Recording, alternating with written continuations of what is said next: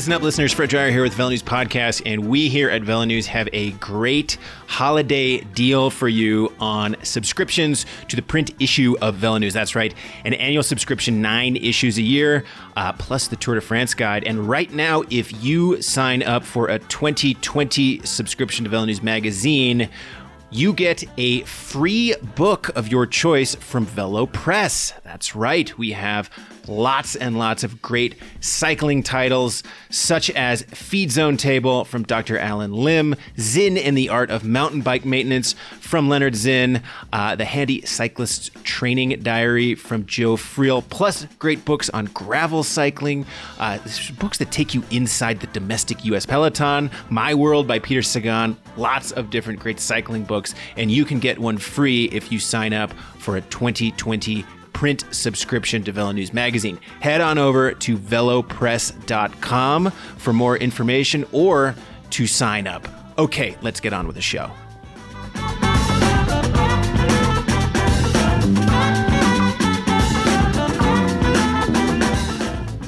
Uh, welcome back to the Velo News Podcast. Fred Dreier here, coming to you from a sunny Tuesday at the world headquarters in Boulder, Colorado. The last time we recorded this, it snowed literally over two feet uh, during the recording. Nothing like that is going to happen today. Uh, Betsy and I, we we looked out of the recording studio afterwards, and there was mountains of snow uh, all over the place. Made it home all right, but had definitely a snowy um, break. Um, listeners, I hope you had a great uh, Thanksgiving holiday. Uh, we have lots to give thanks for here at the Velo News offices for Pro Cycling, for Mo- Mathieu van der Poel, for Annemiek van Vleuten, and for Andrew Hood, who is joining us today from the Man Cave in Spain. Andy, what what goes on in Spanish Thanksgiving? Is there a jamon or um, some like salty fish that you all uh, just eat a lot of and then have a siesta? What goes on with Spanish Thanksgiving? yeah, no salty fish nor jamon. Well, it's just a normal day of the week here in Spain. It's kind of funny. I was thinking about that the other day because a lot of the American traditions and, and customs are really going worldwide, wide, right? You got the Black Friday, that's a worldwide phenomenon. You got Santa Claus, that was never really a big thing in Spain. Um, some of the other holidays that are kind of typical American, but Thanksgiving is one of those uh, fiestas that just have not kind of caught on with the rest of the world. You don't see the French eating turkey. Uh, you know, the French like to eat like the turkey leg, you know, the turkey brains maybe, turkey livers, but they're not they're not eating a turkey. And the Spanish, I think if, if turkey, you know, Thanksgiving involved jamon, it would be a much bigger deal in Spain. But so far, turkey turkeys are safe in Spain. Oh, come on, Andy! You're an expat. You are uh, you are our export to Spain. I figured you'd be roping your wife and all her family into like cracking open the cranberry sauce and the turkey and uh, eating until you can't move anymore. You have you have not delivered them the joy of Thanksgiving yet. Yeah, maybe I'll do that next year. you know, to be honest, the thought has not even crossed my mind. but maybe next year. You know, I mean, I think last Thursday we dug into some ham and some salty fish, and uh, it was just it was all right. I still like the idea of the French Thanksgiving, where it'd be like snail brain squashed up, put in the liver of a cat buried in the backyard, doused in wine. Which till the mushrooms come. Gotta love the French cuisine. Gotta love the French cuisine. We have plenty of time to make fun of French cuisine. Um, today we have a great episode of the podcast for you. It is the end of the year and the annual rite in cycling media of handing out awards to the top performers of the year. We here at Velo News have done an awards issue for 32 years, and our 32nd annual Velo News Awards issue just hit newsstands. Has a great picture on the cover of Chloe Dygert motoring to her world championship win in the individual time trial. So, Andrew Hood, for today's uh, episode of the podcast, we're going to dig into these awards both for the year. We also had some big stories of the decade that we wrote about. Um, we're going to dig into these because, as always, um, you know, there's some years in which the awards are very obvious, and some years in which there's arguing and debating that has to go on back and forth. And for some of these awards this year, there was definitely some debate, some arguments some uh, opinions that were thrown around, and we're going to get to those um, a little bit later. Actually, we're going to start off with one that had some, I think, some some good spirited debate around it, and that was the best day of racing. So every year we look at the calendar and we look at the races that um, were so fun to watch and held our um, attention span, even though they've been just completely destroyed by social media, our attention spans, that is. And we, we come up with our best day of racing. And this year, for our uh, awards, we had in the, in the running for best day of racing, we had Annemiek van Vleuten winning the Road World Championships. We had Milan San Remo, which saw a thrilling finish with Julian Alaphilippe. Paris Roubaix, that awesome Roubaix. You and I were there in the Roubaix Velodrome as we watched Philippe Gilbert win. Um, women's Tour of Flanders, which saw a great sprint uh, between Annemiek van Vleuten and Marta Bastianelli. Um, we said La Course by Le Tour de France, which was a thrilling race that saw uh, Marianne Vos win. And finally, we had the Amstel Gold Race, which you know in in previous years I feel like these Ardennes races have lost a little bit of the luster, but this year Amstel, with the thrilling finish by Mathieu van der Poel, um, brought some brought some energy, some elan, some vigor back to that race. Um, Andy, what which of these races just top of mind stand out to you when you look at this race? Which were the some of the some of the races that you thought were the most exciting? Yeah, that's a pretty good list. I thought uh, the Amstel Gold finale, of course, really kind of just put the exclamation mark on van der Poel's really amazing spring run. I mean, he kind of came in to the spring, you know, his first real kind of run at the World Tour. And for him to win the way he did after what he had already done throughout the spring was absolutely spectacular. And just in the way he did it, just kind of coming really out of nowhere in that last three Ks when the race looked like it was already won up those guys off the front. And for him just to pour everything out there really just kind of, I thought, captured who he is and the style of racing and what he represents for the future of cycling. And then looking down this list, I mean, it's a good list. Uh, you know, I thought the Gilbert victory at Roubaix was pretty spectacular. I mean, Gilbert was one of those kind of uh, charismatic, old school kind of, you know, he's kind of a rock star feel about Gilbert, especially when he gets back in, in Belgium. And he really loves those one day races. And, you know, he's been trying to win all these monuments. And uh, that was number four.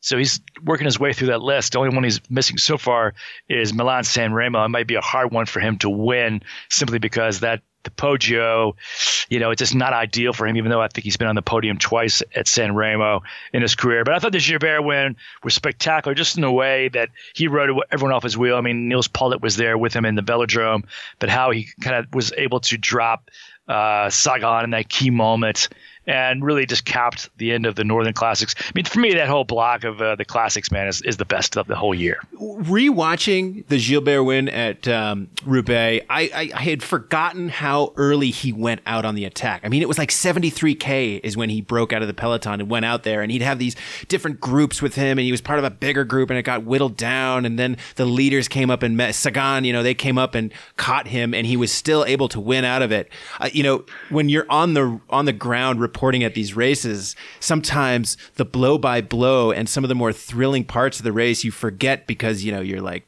you know, I, you're trying to get to the finish line, or like me, I was still lamenting the loss of my expensive bicycle that had been stolen. but borrowed permanently, yeah, borrowed permanently. But bar- rewatching that uh, Gilbert win.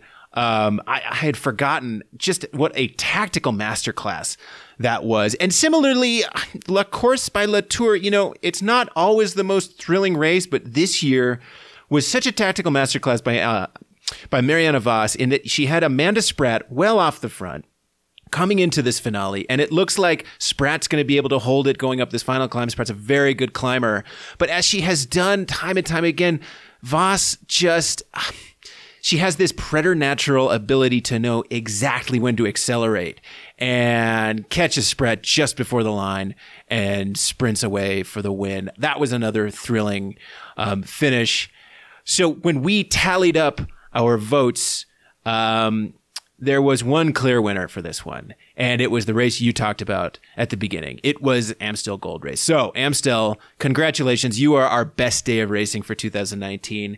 And like you said, Andy, what a thrilling day of racing. I think something that always weighs on this award is someone who grabs victory from the clutches of defeat. And I just looking back at that van der Poel win, I haven't seen a grabbing victory from the clutches of defeat style win like that in quite some time. I mean, he's just he's completely out of the race with 10k to go, you know, and with 5k to go, he's started sort of starting to come back. But all logic says that it's going to be Alaphilippe and Jakob Fuglsang sprinting it out. They have this huge advantage, and then just out of nowhere closes the door. I mean, I I fell out of my chair. Yeah, that's uh, Van der Poel. That's probably I love that guy. I, I voted for him uh, for Rider of the Year award. Uh, the Velo d'Or, our, our, French competitor, just released their uh, Rider of the Year award this past week, and of course, no surprise there. They gave it to Julian Alaphilippe. Uh, we'll talk about that in a minute here on Velo News. But uh, I just thought Van der Poel was spectacular all season long, and then of course what he's been doing, you know, cross discipline. I think he's won. what was the stat? his 34th cyclocross race in a row. Yeah. In his 30s, I'm not sure the exact number. Uh, and then uh, what he did on, on, on mountain biking, uh, his ability just to you know kind of slide in and out of these different disciplines. To me, he's he's the, you know really the most exciting rider to emerge. But you know you can't take away from what Remco Evenepoel did at the Classica San Sebastian. That deserves an honorable mention for best uh, one day race. What he did, what he did this year. And Remco you know, went off the front, very far away from the uh, the leaders as well. Uh, was there, couldn't stay with him, and Remco, you know, way defied all the expectations and was able to fend off the top uh, Tour de France riders, and he won that race. Uh, Remco, you got Bernal, all these young guys coming up. It's it's it's an exciting uh, time in cycling, and I think, like you said, the way Van der Poel won that Amstel Gold, man, it's just like, come on, chapeau, chapeau. Okay, on to the next award. Best team of the year. This, of course, for the uh, cycling team out there that we thought was best in the running. We have Team Ineos and their Tour de France championship. We have Team Deceuninck Quickstep, which again topped the leaderboard with most World Tour wins, most pro- UCI wins with, I think it was in the 60s or something like that. Um, Boels Dolmans won the Women's World Tour overall, not as dominant as we have seen in years past. Uh, in 2016, 2017, Boels Dolmans, I mean, just completely dominated the Women's World Tour. This year, they won the points totals, but yeah, their level of domination wasn't quite what it had been. And last but not least, we had Jumbo Visma. And look, Jumbo Visma didn't have the most wins this year, but they had a Grand Tour win. They were on the podium at the Tour, and they found ways to be competitive and to win in lots of different races, which I thought made them stand out. Um, w- would you like to weigh in on this best team of the year hoodie before we divulge the winner? Yeah, it's it's a it's a good list there. I mean, Ineos uh, wins. It's uh, another another Tour de France. I mean, you know they've been dominating the tour now with uh, they've won three in a row now with three different leaders. They've won, uh, you know, going back to to Wiggins win. So you know the, the whoever can beat Ineos at the tour, that's going to be the, the real mark of, of, the next great dynasty, perhaps. But you look at these teams across, you know, Quick Step again. To me, I'm always impressed by Quick Step. They're such a team player uh, atmosphere on that team. They get it's not just one or two riders that win a lot. The wins are spread out across the entire team, and they really s- kind of split out the victories among everyone. Even during the classics, they'll do this swarm offense. They'll put three or four guys into leadership roles into these one days, and that's how they're positioning themselves to get into the the, the right wheel to, to win these races. And then on the women's side, yeah, they weren't quite as dominant as they have been, but uh, always right there with the lineup they have. They are kind of the super team of, of the women's peloton. I was impressed with uh, Deceuninck Quickstep. You know, at the Tour California, they unleashed their young guys. You know, usually these guys are these domestiques and Rémi Cavagna and Kasper Asgreen. Uh, the managers were just like, do whatever you can. Breakaways, try to win stages, sure. And they dominated. They crushed guys. In fact, Asgreen almost won the overall, and he's this like big burly uh, classics dude. We saw Cavagna win a stage of the uh, Vuelta. Um, you're right. I mean, it's a democratic team in that it seems like at some point everyone's going to get a chance for victory. All that being said, uh, we voted for Jumbo Visma. Jumbo Visma was our team of the year, and I think again, it's not necessarily the volume of wins, but what they were able to do across multiple disciplines in that they were winning sprints, they were winning big one days, being competitive at the classics with Wout van Aert, winning sprints with Dylan Groenewegen, and then also challenging for Grand Tour wins and winning a Grand Tour with Primoz Roglic, and then being on the podium with Kruijswijk. Oftentimes, we just don't see big teams at that level being able to do it all. And these guys really seem to be the Swiss Army knife in 2019. Yeah, I totally agree with you on that one, Fred. Swiss Army knife, I like it. Too bad they're not a Swiss team. You could yeah. be a perfect sponsor. be a perfect sponsor. Um, but you're right. You know, wagon you know, world class sprinter. You got the, the classics uh, with Wout, and then uh, what they what they were able to do across the uh, Grand Tours, you know, really put pressure on Ineos. But at the same time, you know, they podiumed at the Giro and the Tour and won the Vuelta with Primoz Roglic, who is really emerging as I think the biggest Grand Tour rider of the new generation, along with Egan Bernal. Of course, those are the two riders I think to watch going into uh, the next decade. But you're right. I mean, it's not most teams are kind of uh, specializing. You know, quick step. They do well in the sprints. They do well in the in the one days. Grand Tours not so great. In fact, I don't think Quick Step has won a Grand Tour ever or maybe in a long time. Let's put it that way. I can't think of, you know, I don't think they've ever won a Grand Tour. Um, whereas Ineos, Grand Tour machine, but you know they're not uh, you know putting effort into the sprints, or you know they've had some lackluster results. I mean, you know they've been consistent and competitive in the monuments, but that's not their forte. Their their forte is Grand Tour racing and specifically the Tour de France. So Jumbo Visma, Swiss Army knife. I love it. Plus something you know we keep come bring it up again and again with them on the site is homegrown talent, getting young guys, bringing them along. Primoz Roglic, discovering him. Uh, Kruijswijk, been, he's been with the team for a long time. You know, finding a way to develop to identify and develop talent from within as opposed to you know the quick step model can can be the buy superstars or buy you know distressed assets and try and um, you know uh, plug them into the system whereas Jumbo Visma is all about development which I think is really cool yeah, I think the team, excuse me, the team has even a brighter future going forward. They have new sponsors coming on. Of course, Tom Dumoulin one of the probably the, one of the biggest moves in terms of rider transfers for 2020. He's going to give them a whole new dimension going into the Grand Tour racing season next year. Um, we're coming out of that camp. You know, it sounds like the consensus is building around Dumoulin going to the Giro and Roglic going to the Tour. So that's going to give them real two legitimate options to win both of those races. Okay, I'm going to blow through a couple of these awards uh, for North American and off-road racers. So for the best day of racing in North America, we gave it to Dirty Kanza. Um, there wasn't really any competition there. Dirty Kanza was such a thrilling race with Colin Strickland winning uh, the men's race, Amity Rockwell coming from behind to win with um, mountain bike woman Kate Courtney. How could we not give it to Kate Courtney? She came from behind to win the World Cup overall uh, for mountain bike man. Uh, Nino Schurter won again. He was the World Cup and world champion, um, even though Mathieu van der Poel gave him a run for his money, beat him at three World Cups which is we're gonna get to that later. Uh, for cyclocross, who who else? Van der Poel won the world championship. Sanne Cant won the world championships third time in a row. Um, in North America, for the men's racer of the year, we had James Piccoli of Elevate KHS, Justin Williams of the Legion of Los Angeles, um, Stephen Bassett, who was a close second at the U.S. Pro Championships um, riding for this small wildlife generation team, and then Colin Strickland, who won Dirty Kanza. We gave it to James Piccoli.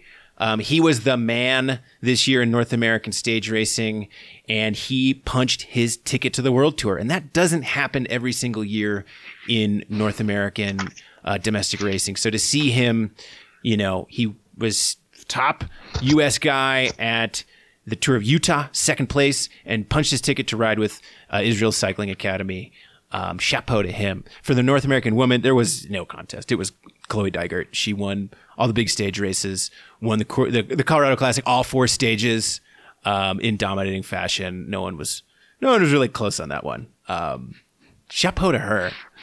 Um, oh yeah, superstar in the making. And she was in the running too. So for our international female cyclist of the year, um, the in the running was Chloe Dygert, Lorena Wiebes, Voss, and Annemiek van Vleuten. So Van Vleuten wins the world championships with like a 100K breakaway. That's insane. Um, Dygert speeds to the world championship win in the individual time trial and is now tearing it up on the track. Lorena Wiebes, age 20, second year as a pro, and she won the UCI overall. She won a ton of sprints, showed herself to be, you know, the, the next big versatile Dutch sprinter. What's up with the Netherlands? They seem to grow them on trees everywhere. Uh, but Hoodie, it's all that cheese. Yeah, it's all that cheese. We gave the award to Marianne Vos. Uh, Marianne mm. Vos won a ton of big races in 2019, including La Course, four stages of the Giro. Um, and we gave it to her because, you know, she has been on this multi-year quest to get back to her old level. And she saw, it showed glimmers of it last year, 2018, won won a number of races. But this year, uh, she was basically unbeatable in some of these races. Something that comes back to me is, I think it was stage two of the Tour of Norway.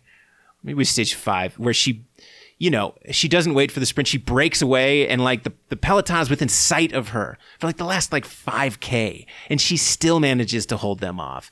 Um, just really showed herself to be like it, it, just the smartest racer in the bunch. So chapeau to you, Mariana Vos. Yeah, it was fun watching her race this year for that exact reason. And, you know, she played, she had the legs, her legs were back, her form was back to what she used to be able to put out before. But it's I think you know she's just racing smarter and more tactical than she ever has, and some of those wins this year were just sublime in terms of how she played them out like that. Okay, on to the big one, International Cyclist of the Year. Uh, we had Lorena Wiebes, Marianne Vos, Annemiek van Vleuten, Primoz Roglic, Julian Alaphilippe, and Mathieu van der Poel. So we've spoken about Wiebes, we've spoken about Vos and Van Vleuten. Uh, let's dig into Primoz Roglic and Julian Alaphilippe. Um, let's let's talk about Roglic first. You have just written a big story on Roglic for the upcoming print issue of Velo News. Uh, Hoodie, what's the significance of the 2019 season for Primoz Roglic? It marks his arrival and confirmation as a legitimate Grand Tour rider. Um, it's it's incredible to recall that he won his first Grand Tour in his fifth start. That's insane. So even though he that's insane. So you know Egan Bernal, he he uh, he did it in his only his uh, second tour. So just chapeau to uh, hats off to Mr. Bernal, who was obviously uh, uh, equally as incredible. But you know, just the fact that he was crossover. Hey, did you know that he used to be a ski jumper? Holy Fred? cow! Did you know that? Wow, crossover you know athlete. Yeah. Crossover athlete. But for him to be able to kind of come into the sport very late, he didn't, didn't even start really racing his bike until he's 21, 22 years old. And just how fast he's risen into, into the ranks just tells there's a lot more to that story. Uh, we kind of dig into a little bit in the next print, print issue, dig into a little bit more, you know, really what, you know, what was that road that, that Roglic took to, to, you know, grow his skills and his racing acumen to get to where he won the Vuelta España this year because it wasn't just like, you know, suddenly he's there. This is an exceptional athlete. This has this massive motor, uh, coupled with, uh, you know, pretty ambitious uh, goals, not only for him and his team. So all these elements kind of came together, and it really, you know, came up to, you know, this year he came in, he won all the stage races that he started this year besides the Giro d'Italia, and he finished third in that one. So it was a pretty, uh, it was a pretty hard debate really for the best international cyclists. You know, we didn't didn't even have Bernal on this list, did we? No, and yeah, so you know, look at these uh, eye-popping statistics for Roglic. The first three races of the year, UAE Tour, which I was at, Tirreno Adriatico, and Romandy, wins the first three stage races of the year.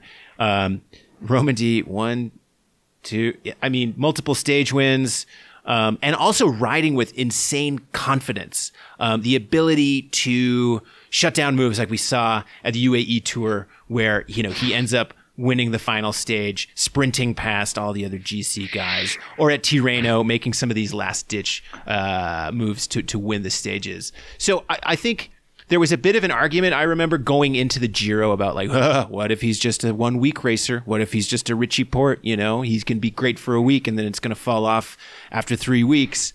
And the Giro, I don't know if it necessarily confirmed that. Obviously, he didn't win the Giro, so that's can sort of be used as a knock against him. I mean, he was on the podium, but I think there's legitimate reasons why he didn't win the Giro that p- perhaps are out of his control. The first of which is that Jumbo Visma sent a strong team to the to the Giro, but not not the strongest team, right? I mean, he had Laurens de Vries, he had Sepp, but it wasn't like the battle hardened, you know, top troops of Jumbo Visma. Well, at the Giro, you have to remember that Robert Gesink was supposed to go. He crashed, so Sepp Kuss went, and he was supposed to go to the Tour of California. So Sepp's uh, preparation for the tour for the Giro, excuse me, was not uh, nearly as you know wasn't on he wasn't on track to race the Giro, he was on track to race the Tour of California, and then Laurens de Plus, uh, right. crashed. He crashed out in the first uh, I think four or five days, got sick and went home. So uh, Primoz had a little bit of a depleted team at this Giro compared to what they had around them at, at the Vuelta. You know, they brought all their hitters to the Vuelta and all the guys that were supposed to race the Vuelta hitting their form during that race. So that was one factor. And then, uh, you know, Primoz got sick. He kind of had a crash. Um, you know, and I think, you know, the Giro is kind of a different kind of uh, beast of a race. You know, even you know it's more the the Vuelta is more explosive, but not quite as many long, long climbs. And I think that uh, you know he paid for that in that final week of this Giro. But for him to, you know, he still was able to finish finish it off with it with the uh, podium uh, at third at the Giro. But then for him to come back and win the way he did the Vuelta, you know, talking to the guys of that race, they're all just like, oh yeah, he was he was the strongest guy this race without a, without a doubt. Yeah, and I mean, just showing it from the beginning, winning that first time trial, some of those mountain stages, just being right there, and I think something that I saw I, I saw from him at the Vuelta that perhaps was born from the Giro was being um, being tactically very smart and not wanting to let any danger riders get up the road. I mean, on the final stage, he let Pogacar get up the road and, you know, forced the other riders to chase, but I think he had enough of a padding at that point. But I thought about that through the lens of the Giro because, look, the Giro was won by Richard Carapaz with a brilliant tactical move that played off of Roglic and Nibali watching each other. You know, I mean, Carapaz just, you know, he benefited. I mean, he's very strong, but he benefited from these guys looking at each other and saying, "You're you're the guy to win the Giro, not this Carapaz guy." And I think that that bore out then in the Vuelta when. Um, Roglic just he wouldn't let anybody go. You know, he suffocated that race. At least he tried to. Yeah, I agree with you 100%. I mean, I think that uh, the team uh, they, they, were trying to be a little bit careful at the Giro because of what we just talked about. His team was a little bit depleted. But yeah, he and Nibali were playing some mind games. Nibali was going crazy because he was trying to tell uh, Primoz is like, hey, mate, you know, you're the guy in the, in the pink jersey. You have to take control of the situation. And Carapaz and Movistar exploited that perfectly, won the race.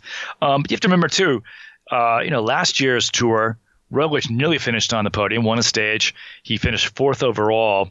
So his progression into a Grand Tour rider has been, uh, you know, impressive in every measure. And I think this really what happened at the Vuelta. He just all those elements come together. He's now confident. He's got the team behind him. He, he knows how to to manage a race now. Knows how to manage a squad to work for him. And man, I think he's first in line to try to take it to Team Ineos next year. Yeah. Yeah, I'm with you. All right, let's get on to uh, Julian Alaphilippe, the other danger man we haven't talked about yet, um, who's in the running for Cyclist of the Year. When I think about Alaphilippe, um, another you know, like Roglic, he was very consistent this year, but he had a really explosive early season. Um, if you look at the first few races he was in, he's winning stages in all of them. Vuelta San Juan, Colombia 2.1, wins Strade Bianche. Just a thrilling finish at that to win Strade Bianche. Winning uh, two stages of Tirreno, then Milano San Remo, stage of the Basque Country, taking it into the classics, winning Flèche Wallonne, uh, stage of Dauphiné, and then he has this insane run at the Tour de France. So you know, it's he he had a very front loaded season in that. Okay, he really wasn't winning too much after the tour, but God, what a run he went on up to that point. Um, I mean, when you think of the significance of this season through the lens of his wider career, where do you put this season for him? Yeah, massive breakthrough, especially with, in light of what he did uh, at, the Tour de France because you know, we always we already saw hints of him being a great one day rider. He's already won some of these big races. We've already seen him being a one week uh, uh, stage race contender. He's won some big races as well. But what he did at the tour, just to energize an entire nation, get a French rider in the yellow jersey, not just for a couple days, not just you know based on a breakaway or taking it in a sprint. You know, he had it by the scruff of the neck, and he carried it all the way into the third week. It was only really in those 2,000 plus meter climbs where Bernal's uh, natural ability at the high altitude really knocked uh, knocked Alaphilippe off the horse because otherwise, you know, he might have won this tour. Uh, and he went in really not as a, as a, you know, no one was really considering him as a favorite. There's a few people out there that kind of said, hey, you know, watch out for Alaphilippe. He's got some good form. But no one expected him to ride as deep as he did, as well as he did, especially into that third week. And, uh, you know, it was a breakthrough moment for him. But he's already saying, despite the tre- tremendous tour that he had, you know, next year it's all about the Olympics. It's all about the one days it's something that stands out to me about his tour, and I again I had forgotten it when you know you're that deep in with the race, you sometimes forgot the, forget these elements. So he wins stage three to Epernay and takes a hold of the race, and we're all thinking at that point, okay, well he's going to lose the yellow jersey at some point, and he does. He loses it a few stages later uh, at stage six to La Planche de belfi remember? And I think at at that point everyone thinks, okay, well. You know, he lost the yellow, so he's going to focus on stage wins or whatever. No, he came right back and took yellow again uh, two days later. And that was when it was like, oh, what's this all about? Like, the guy, you know, who you know, I think a lot of us think of as a, a, stage winner, maybe a polka dot jersey guy, is now coming back and and taking the yellow jersey back and wanting to see how long he can go with it. And then the then the big one, the eye popping one to me was stage 13, the individual time trial, where he beats Geraint Thomas and all the time trial greats. Well, almost all the time trial greats. Rohan Dennis wasn't there. Oops. Um, and he beats them to win the stage. And that's the moment where it's like, wait, wait, wait, wait, what the heck? What? What's going on? this guy's winning Tour de France time trials now. I mean, that that blew my mind yeah, that was that was really when it, the the script just completely changed for Alaphilippe, and for him to to win that time trial. I mean, no one no one expected him to win it, let alone uh, you know obviously defend the jersey that day. And then you know then the story continued. Okay, he's going to go into the Pyrenees. Oh, he'll crack in the high mountains. No, but he defended, came out of the Pyrenees into the Massachusetts trial, had the yellow jersey. France was just going nuts.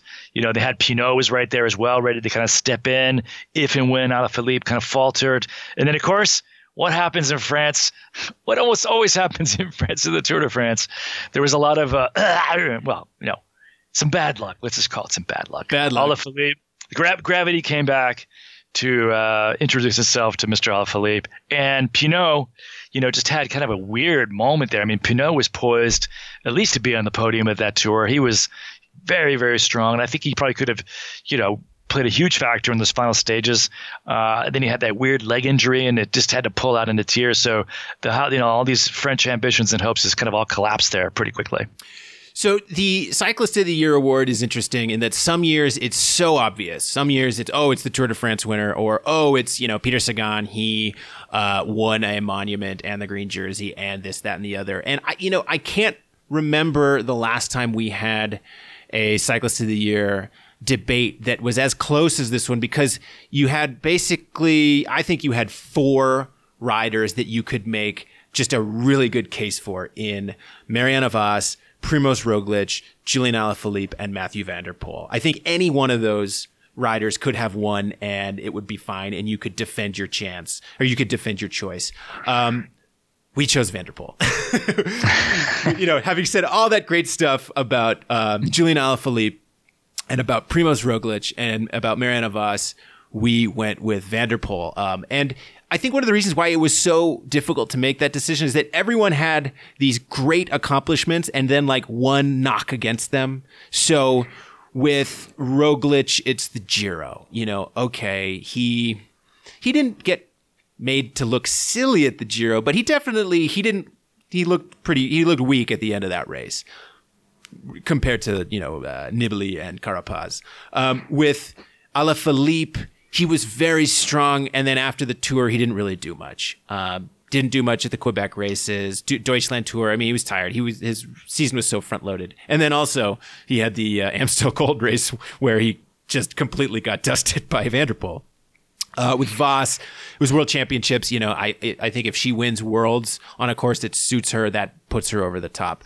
But for me, why I chose van der Poel was just the fact that it's three disciplines, where uh, three disciplines of dominance. So van der Poel starts the year off winning the cyclocross world championships and a cyclocross world cup after a season of dominating cyclocross. Then he gets into road and there's all this anticipation. Oh my God, what's he going to be able to do?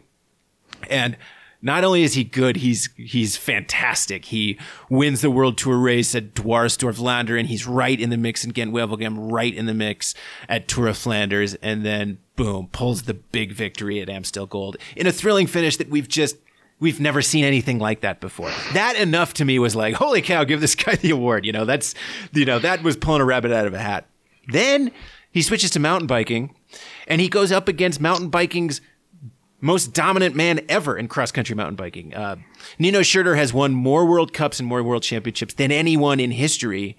And van der Poel was always kind of a few watts behind him in 2018. You know, he was consistently on the podium, but he wasn't beating Nino in the big cross country races. And then, boom, all of a sudden he has Nino Schurter's number and beats him three times, three World Cup wins. I mean, winning a mountain bike World Cup, I you know we talk a lot about road in VeloNews and on the VeloNews podcast. I can't get into describing how amazingly difficult it is to win just one mountain bike World Cup. I mean, it's a career defining achievement to do something like that. And Van der Poel does it three times against the sport's most dominant rider. Then comes back onto the road, um, completely blows people away at this Tour of Britain.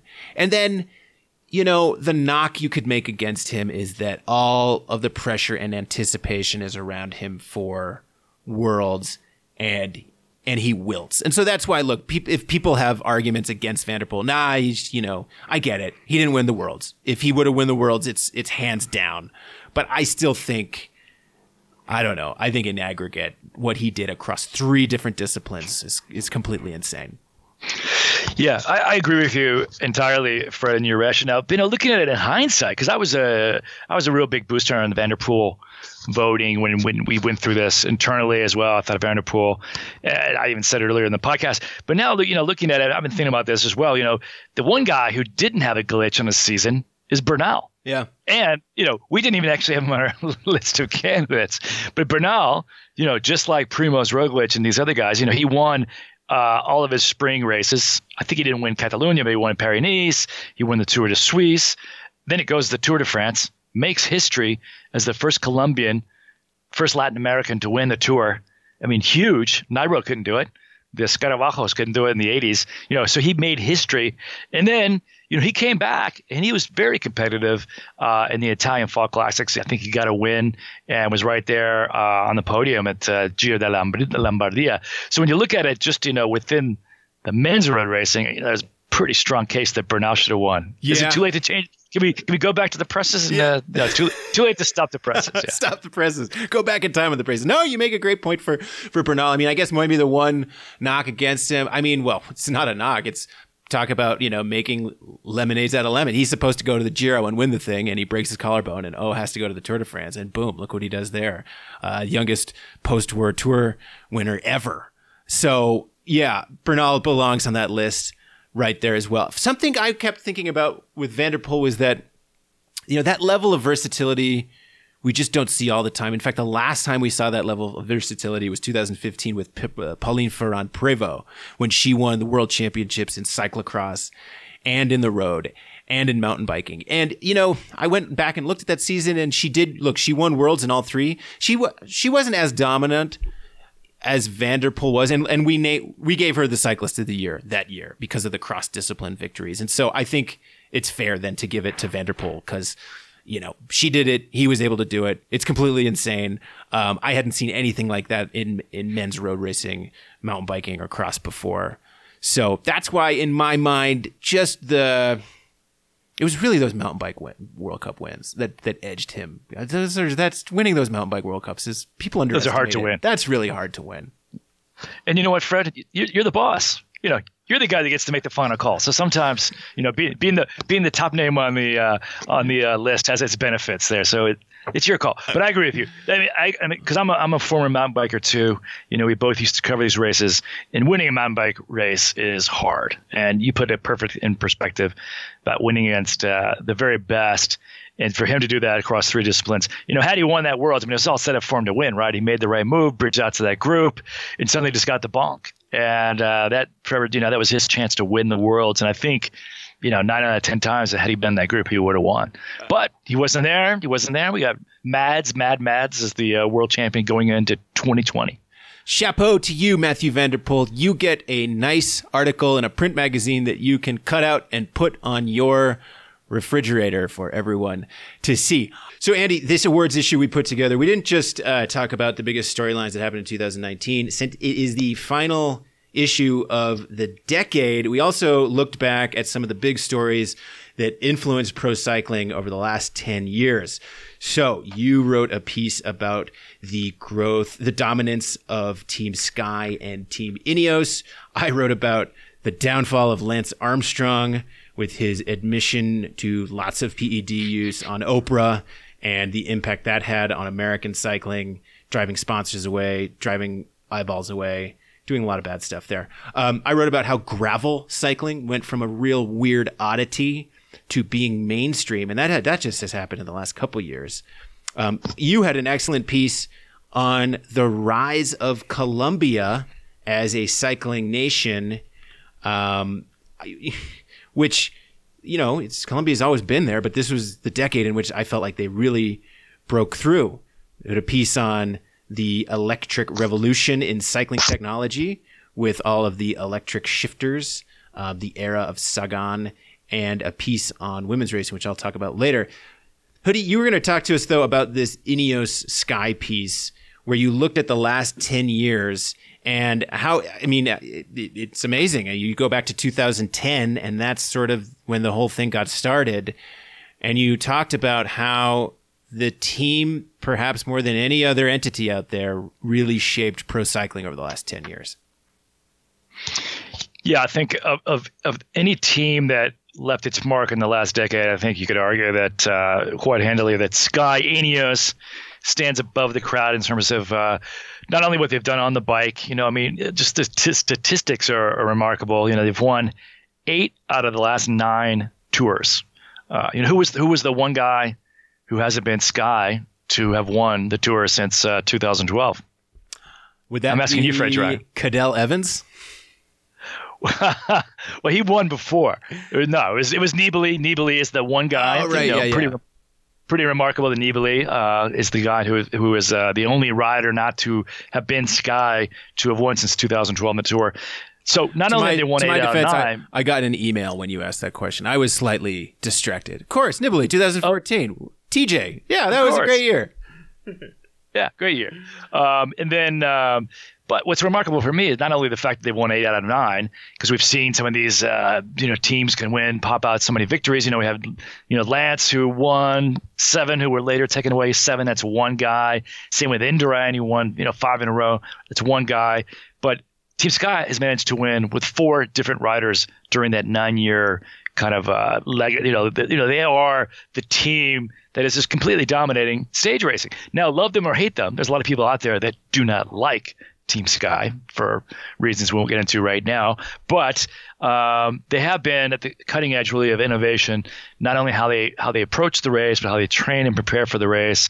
And I think they've kind of taken that Formula One approach to bike racing. It's been an evolution. I mean, they're not the first team to do this kind of stuff, but they just had the, the they had the combination of having the budget having the bringing in some new science and nutrition and technology into the sport and being able to really dominate it in a way that we've never really seen in the history of cycling. To have one team win so many grand tours with so many different riders. You know La Claire back in the day, some Renault, some of these other teams have had multiple winners winning across, but no one has won as many times as deep as Team Sky. Yeah, and like you said, look, love them or hate them, I think it's undeniable that this is a huge story over the last decade because if you look at the way other teams now race, it's all if you look at the way first of all other teams now race, the way that grand tours are mapped and plotted and the routes are laid out, these are all reactions to Team Sky. Like the the way that they started to race and the way that they started to sort of suck the life out of these big attacks and control the races had such a huge impact on television ratings, sponsorship, the course design, the way other teams would race, the way other teams would select riders and recruit riders to come on. It all kind of comes back to Team Sky and Brailsford. And, you know, we've had so many conversations on this podcast about how okay some of the Tour de France tactics are boring or they suck the life out of the race, et cetera, et cetera. They're also successful, but again, I mean, at the end of the day, when that is driving so much of the greater ecosystem around pro cycling, that's what makes these guys influential.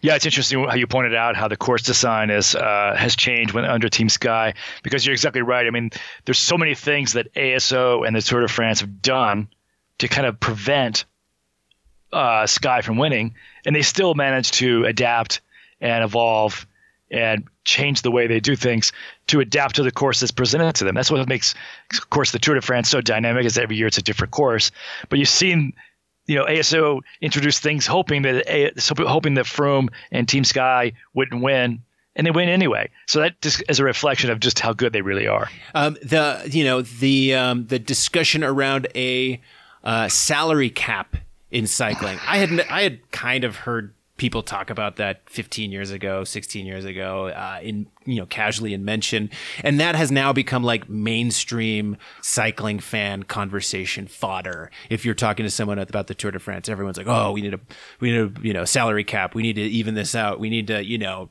put resources in other people's hands or have a more evenly you know even distribution of resources, almost like you find with like the NBA or something like that. And I don't feel like I feel like that type of conversation and that thinking is directly born out of Sky's dominance at the tour. So, chapeau to you, Team Sky and Team Ineos. You gave us all sorts of new topics to talk about for a whole decade, and it's and. And, and with half the team now, Team Sky's half the team is under 20, 22, I think. They can't even buy a beer in Colorado. But they're all lined up to race at Team Sky. They're, they're going to be good for 10 more years. Yeah. Yeah. So, chapeau to you, Team Sky. I think the dominance is going to stay there. So, the story that I want to talk about um, was one that I dug into in looking at the last decade, and that was um, the storyline around women's professional road racing. And the fact that I feel like in 2019, if you are a hardcore fan of women's professional road racing, you are also what I would say and what I would call an advocate for the sport. If, especially if you're a North American fan of women's road racing, you are an advocate for the growth and the betterment of that sport. And I don't think that was the case a decade or 15 years ago when I was writing about women's racing in sort of the early 2000s. People followed it. People knew about Kristen Armstrong. People liked following the races and, um, you know, following the action and who won this, that, and the other. But there wasn't the sort of intense advocacy for equality and for the betterment of the sport that you find with basically all cycling fans who follow women's cycling. And I think this is a, this is a tremendous good thing. I, I think it's born out of challenging and bad situations, which is that, you know, we have seen money and interest leave women's cycling. We've seen some of the big stage races that they had 15 years ago go away. And now you know, the, uh, the Giro Rosa is the biggest race. There's no more Tour de l'Aude, Women's Tour de France. Some of these big marquee races from 15 years ago are gone. Um, and we've also seen the sport really try to tackle some of the issues in inequality um, with you know disparity disparity in pay disparity in racing days disparity in racing opportunities um, that have been problems of the sport forever.